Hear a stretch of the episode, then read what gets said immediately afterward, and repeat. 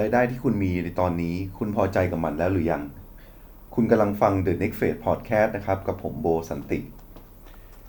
เรามาต่อกันในบทที่ 2 นะครับสำหรับ part นี้นะครับ จะเป็น part ที่ชื่อว่ารายได้ขึ้นอยู่ความสุขและความสบายใจของตัวเรานะครับ อะไรคือรายได้ขึ้นอยู่ความสุขและความสบายใจนะครับ คือจำนวนรายได้นะครับที่เราได้มา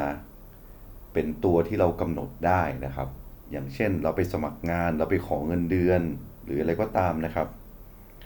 เพราะจำนวนรายได้ขึ้นอยู่กับระดับความสุขและความสบายใจของเรานะครับ ซึ่งจะมีขึ้นนะครับ ก็ต่อเมื่อเราเปลี่ยนมุมมอง มาเชื่อว่าตัวเองมีเงินนะครับ อันนี้เป็นอยู่ในบทแรกนะครับ ที่เราต้องเปลี่ยนความเชื่อจากการที่บอกว่าไม่มีเงินนะครับ ให้เปลี่ยนว่ามีเงินก่อนนะครับ คือ นักเขียนนะครับบอกไปว่า เวลาที่เขานะครับ ไปบอกทุกคนว่าสามารถกำหนดรายได้ของตัวเองได้นะครับ หลายๆ คนนะครับก็ไม่เห็นด้วยกับนักเขียนนะครับ เพราะว่ามันมีมุมมองเกี่ยวกับรายได้ของตัวเองแบบนี้นะครับ เรากำหนดรายได้ตัวเองได้ยังไง คนที่กำหนดคือบริษัทต้องผ่านการพิจารณาของฝ่ายบุคคลเสียก่อน อันนี้ในมุมมองของลูกจ้างพนักงานเงินเดือนนะครับ เหมือนกับว่าการไปสมัครงานหรือการไปอะไรก็ตามนะครับ ถูกกำหนดโดยบริษัทอยู่แล้วนะครับ เจ้าของร้านที่ผมไปทำงานพิเศษต่างต่างหากนะครับ ที่กำหนดว่าผมจะได้ค่าจ้างรายชั่วโมงเท่าไหร่นะครับ อันนี้คือกรณีที่ไปทำพาร์ทไทม์ไปทำอะไรนี้ครับ ถูกกำหนดไว้แล้วอย่างประเทศเราเนี่ยก็ค่าแรงขั้นต่ำสามร้อยครับบางที่อาจจะไม่ถึงสามร้อยด้วยซ้ำนะครับ เงินเดือนของลูกจ้างชั่วคราวถูกระบุตายตัวตั้งแต่ตอนที่เซ็นสัญญาแล้ว อันนี้ก็เหมือนตอนทำงานนะครับ เป็นคอนแทคฉันเป็นแม่บ้านธรรมดาจะไปเอาไรายได้มาจากไหนนะครับ อันนี้ก็คือทุกอย่างเราเป็นตัวกำหนด แล้วก็หรือมองว่าคนอื่นเป็นคนกำหนดให้เรานะครับ แต่ทีเนี้ยลองคิดดูใหม่นะครับนักเขียนลองให้คิดดูใหม่ว่า รายได้หมายถึงเงินเดือนหรือค่าจ้างรายชั่วโมงเท่านั้นหรือหากคุณคิดว่ารายได้เท่ากับเงินเดือน เท่ากับเงินที่เป็นตัวเลข ไม่ว่าคุณมีรายได้มากแค่ไหน คุณก็ไม่มีทางพอใจ อันนี้อยากย้อนถามนะครับว่าคุณก็เป็นเหมือนกันหรือเปล่านะครับ ที่ว่า รู้สึกว่าพอได้เงินเดือนถึงจุดจุดหนึ่งก็รู้สึกไม่พอใจนะครับ อยากได้มากขึ้นมากขึ้นนะครับ ในที่นี้นะครับเขาให้ผลว่าเพราะวัตถุอย่างเงินนะครับ เป็นตัวเลขเพียงอย่างเดียวนะครับ ไม่อาจทำให้ชีวิตคุณมั่งคั่งได้ สิ่งที่คุณอยากได้จริง ๆ นะครับ คือความสุขความสบายใจนะครับ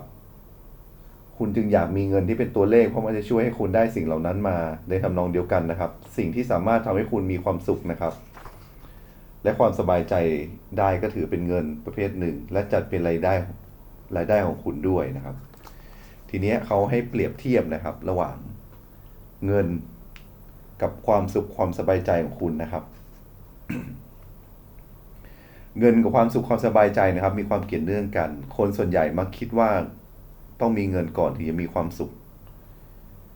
แต่นักเขียนนะครับ เชื่อว่าเราต้องมีความสุขและความสบาย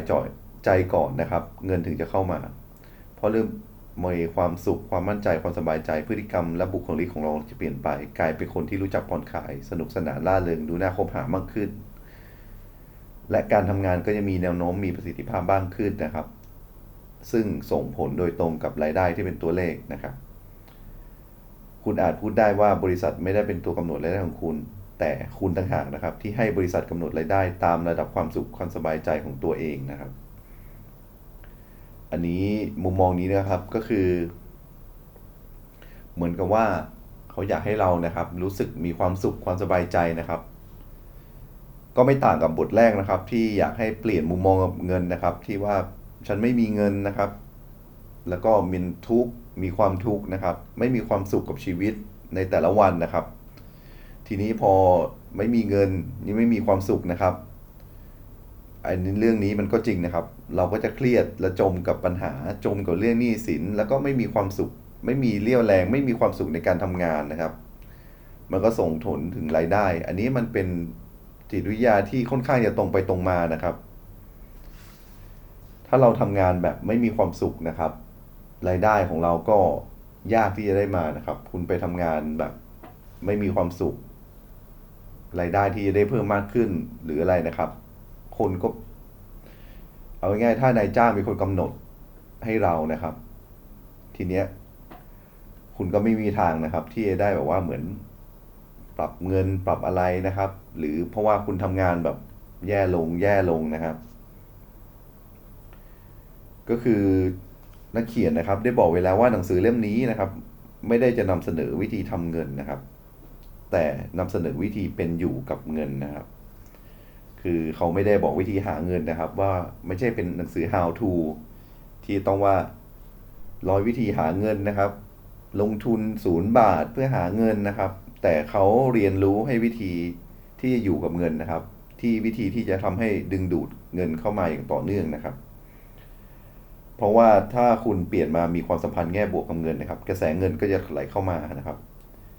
และนี่เป็นสิ่งเรื่องจริงนี่ก็เป็นสิ่งที่เกิดขึ้นจริงนะครับกับคนรอบตัวของนักเขียนนะครับ คือเขาก็ยกตัวอย่างนะครับ ว่าคนรอบตัวของเขานะครับเล่าว่าพอลองทำตามที่เขาแนะนำนะครับ ก็ได้เลื่อนตำแหน่งได้ขึ้นเงินเดือน มีเงินเข้ามากระทันหัน หรือได้รับมรดกนะครับ นี่ครับไม่ไม่เฉพาะเกี่ยวกับการทำงานนะครับ อาจจะมีเงินด้านอื่นเข้ามาด้วยนะครับ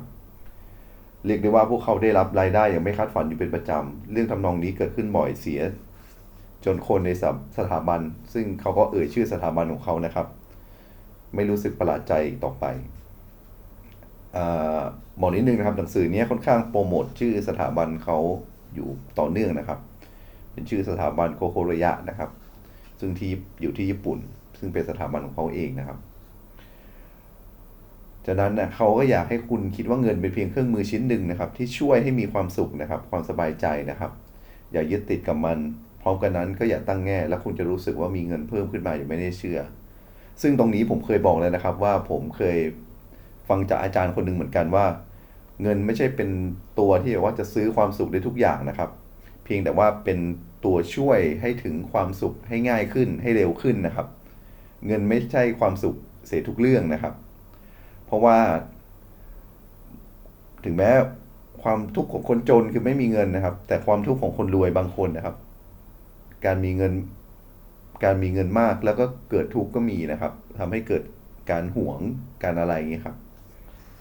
อันนี้ก็คือ part นะครับ part นี้เกี่ยวกับว่า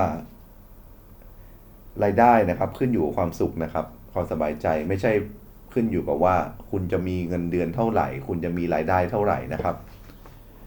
ยังไงเดี๋ยวพบกันใน EP ต่อไปสำหรับวันนี้ขอบคุณมากครับ สวัสดีครับ